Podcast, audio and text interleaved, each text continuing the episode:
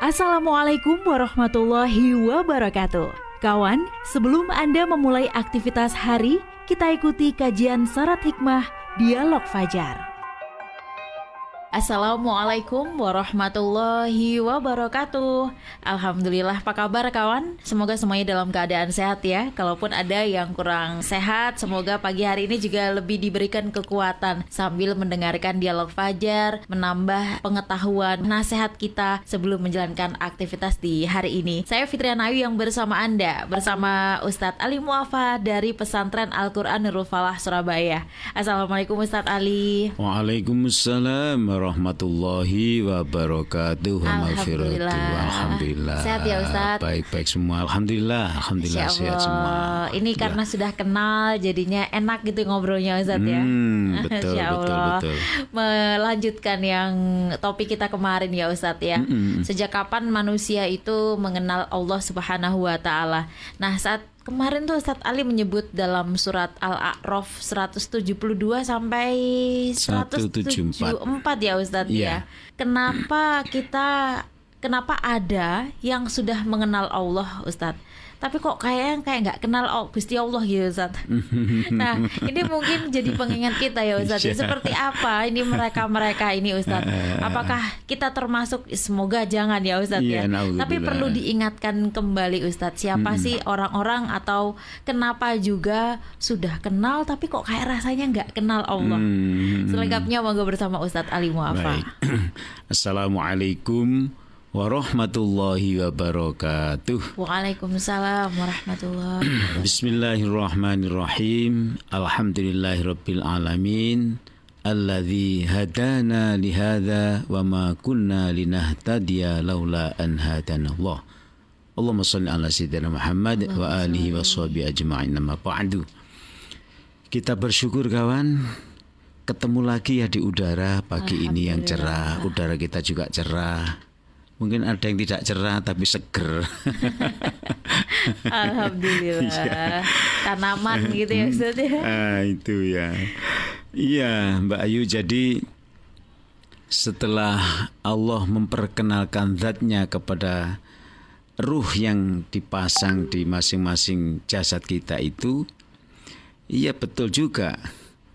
Mereka akan me- menjawab dengan sangat tegas, betul ya Allah, Engkau adalah Tuhanku. Itu dengan konsekuensi manusia itu taat pada Allah, patuh pada Allah, senang hidup seperti apa yang diajarkan oleh Allah dan lain-lain. Jadi pertanyaan Mbak Ayu ya bagus juga ya. Tapi kenapa setelah lahir kok ada manusia yang seperti tidak- tidak kenal dengan Allah yang dulu dia menyaksikan berikrar bersyahadah di hadapan Allah bahwa ia adalah Tuhan kita. Nah, inilah yang kemarin di di sesi yang lain saya sebutkan imannya anak-anak, imannya manusia itu harus dirawat. Nabi pernah mengatakan dalam salah satu hadisnya bahwa iman itu bisa bertambah, bisa berkurang. Tambahnya ya tak terhingga, kurangnya sampai nol sama sekali tidak beriman. Dan Nabi memberikan pelajaran kepada kita seperti apa orang yang imannya hilang sama sekali itu sampai nol.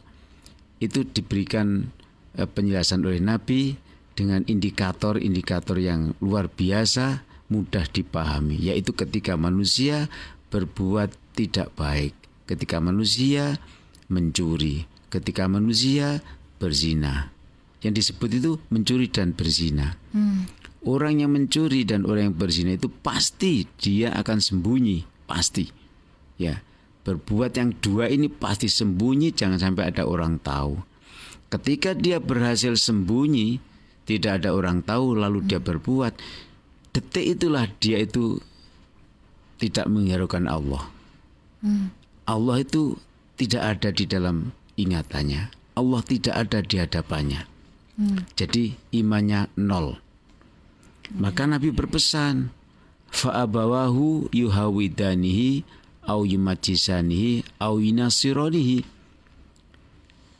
anak yang lahir tadi sudah bersaksi bahwa Allah Tuhannya ya setelah lahir jadi manusia seperti kita hmm. Pertanyaannya apakah imannya masih ada di dalam hatinya hmm. apakah imannya masih seperti dulu jawabannya ada dua mungkin masih seperti dulu mungkin sama sekali dia tidak menjadi orang yang beriman nah ini itu harus ada yang merawat ada yang mengcoach, ada yang mendampingi, ada yang membina. Hmm.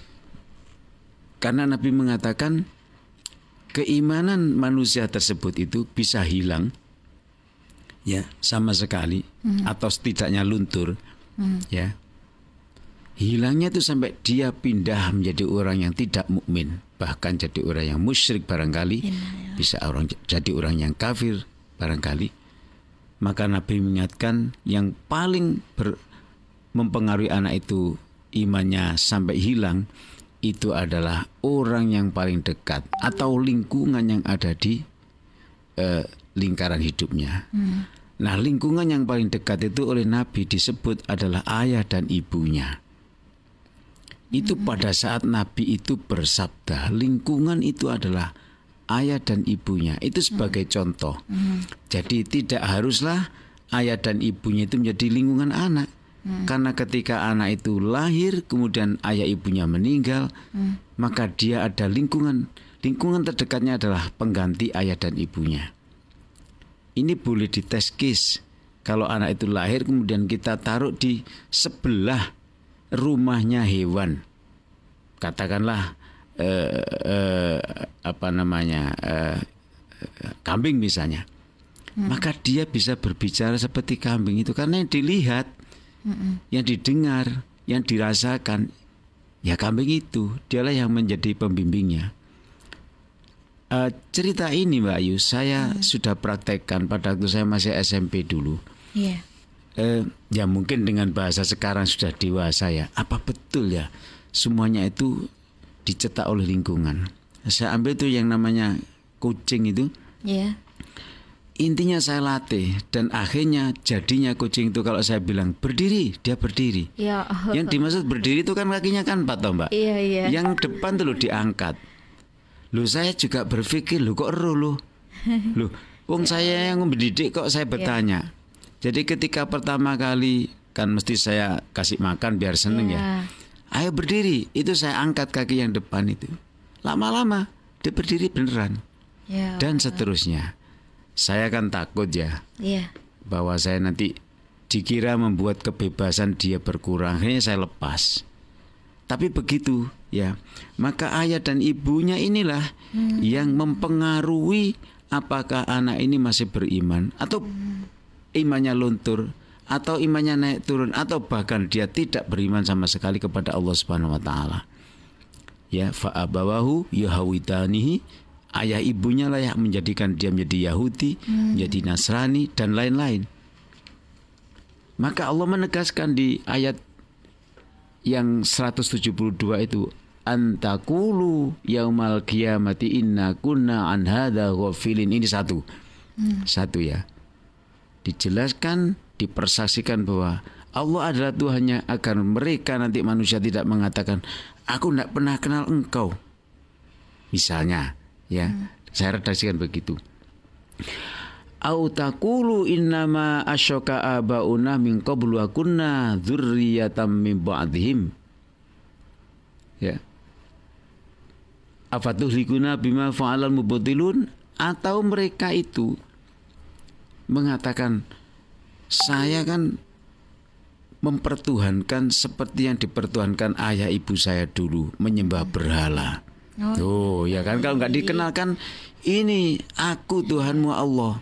Jangan-jangan mereka besok dihisap, lu saya kan sudah menyembah nyembah berhala seperti ayah ibu saya yang dulu. Ini loh. Kuatirnya itu kan begitu. Ya. ya. Wa kadzalika nufassilul ayati la'allahum yarji'un. Jadi cerita kisah Allah memperkenalkan zatnya kepada setiap manusia hmm. itu supaya clear, supaya jelas bahwa manusia itu diciptakan oleh Allah dan Allah berjanji ya di dalam ayat yang lain akan aku fasilitasi hidupmu itu hmm. sampai mati. Dan nanti saya hidupkan lagi akan aku fasilitasi lagi hmm. dengan dengan kebahagiaan, dengan rahmat, dengan sesuatu yang menyenangkan yang tidak pernah engkau bisa gambarkan ya di dunia kayak apa nikmatnya hidup hmm. bersama rahmatnya Allah di akhir itu janjinya Allah. Hmm. Jadi manusia itu sudah dikawal oleh Allah untuk menjadi orang yang disenangi, dicintai oleh Allah selama hidupnya termasuk hidup di akhirat nanti. Kalau mereka kemudian di dunia itu tidak dibina imannya, bukan tidak mungkin lalu dia menyembah selain Allah tadi itu dan dia mengatakan dengan dalih yang tidak benar, ya aku kan niru bapakku tadi itu. Lah itulah nanti maka bapaknya hmm. pun akan ditanya oleh Allah ya apakah betul engkau mendidik anakmu seperti ini seperti ini seperti ini? Semuanya ada ada dokumennya tambah Ayu? Ya. dia tidak bisa menjawab dengan salah bapak ibunya itu. Maka dialah bertanggung jawab dan nanti memang betul-betul menjadi dituntut ya. Dituntut oleh anaknya itu karena orang tua itu tidak mendidik tidak uh, uh, tidak mendampingi anak ini untuk tetap menjadi orang yang beriman, padahal ayah ibunya juga menjadi orang yang beriman. Artinya uh, dia ini anak ini harus tetap dibimbing. Maka saya kan pernah berpesan Mbak Ayu ya bahwa anak ini dijaga imannya. Hmm. Bagaimana supaya iman tumbuh subur dengan baik? Ya harus dikenalkan terus. Hmm. Tidak perlu jauh-jauh Nak, di sini kamu duduk makan yang enak. Setelah makan enak, dia tanya, gimana enak nak? Enak. Nah, nak, makan apa yang kau tidak di, tidak bisa saya belikan? Semuanya saya belikan. Tapi yang membuat nikmat itu ayah tidak bisa belikan kau. Itu yang membuat nikmat kau makan itu adalah Allah yang ngasih rasa nikmat itu. Contohnya, contohnya itu, itu penting. Maka mudah-mudahan dialog fajar ini menghadirkan keberkahan ya. Amin, ya Dalam arti keberkahan itu apa yang kita dengar ini betul-betul mendarah daging dan menjadi perilaku Amin. kita semuanya. Amin, Amin, ya, ya robbal alamin. Masya Allah, ini juga mengingatkan ya Ustadz ya. Sebagai mm -hmm. orang tua itu juga harus uh, apa ya pondasi penting ya Ustadz ya. Iya. Dalam betul. mengenalkan Allah kepada putra putri kita. Jangan sampai sudah kenal tapi nggak tahu Ustadz. Nah, Astagfirullah. Itu ya, iya.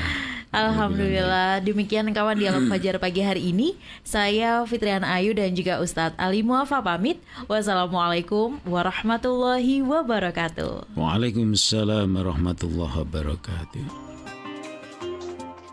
Program Dialog Fajar yang baru Anda simak kerjasama Suara Surabaya dan Pesantren Al-Quran Nurul Falah Surabaya, lembaga dakwah yang amanah, profesional, dan berbasis Al-Quran Pesantren Nurul Falah mencetak guru-guru Al-Quran dengan metode tilawati dan tafidz Al-Quran. Informasi dan pemberian donasi hubungi 031 828 1278 atau nurulfalah.org.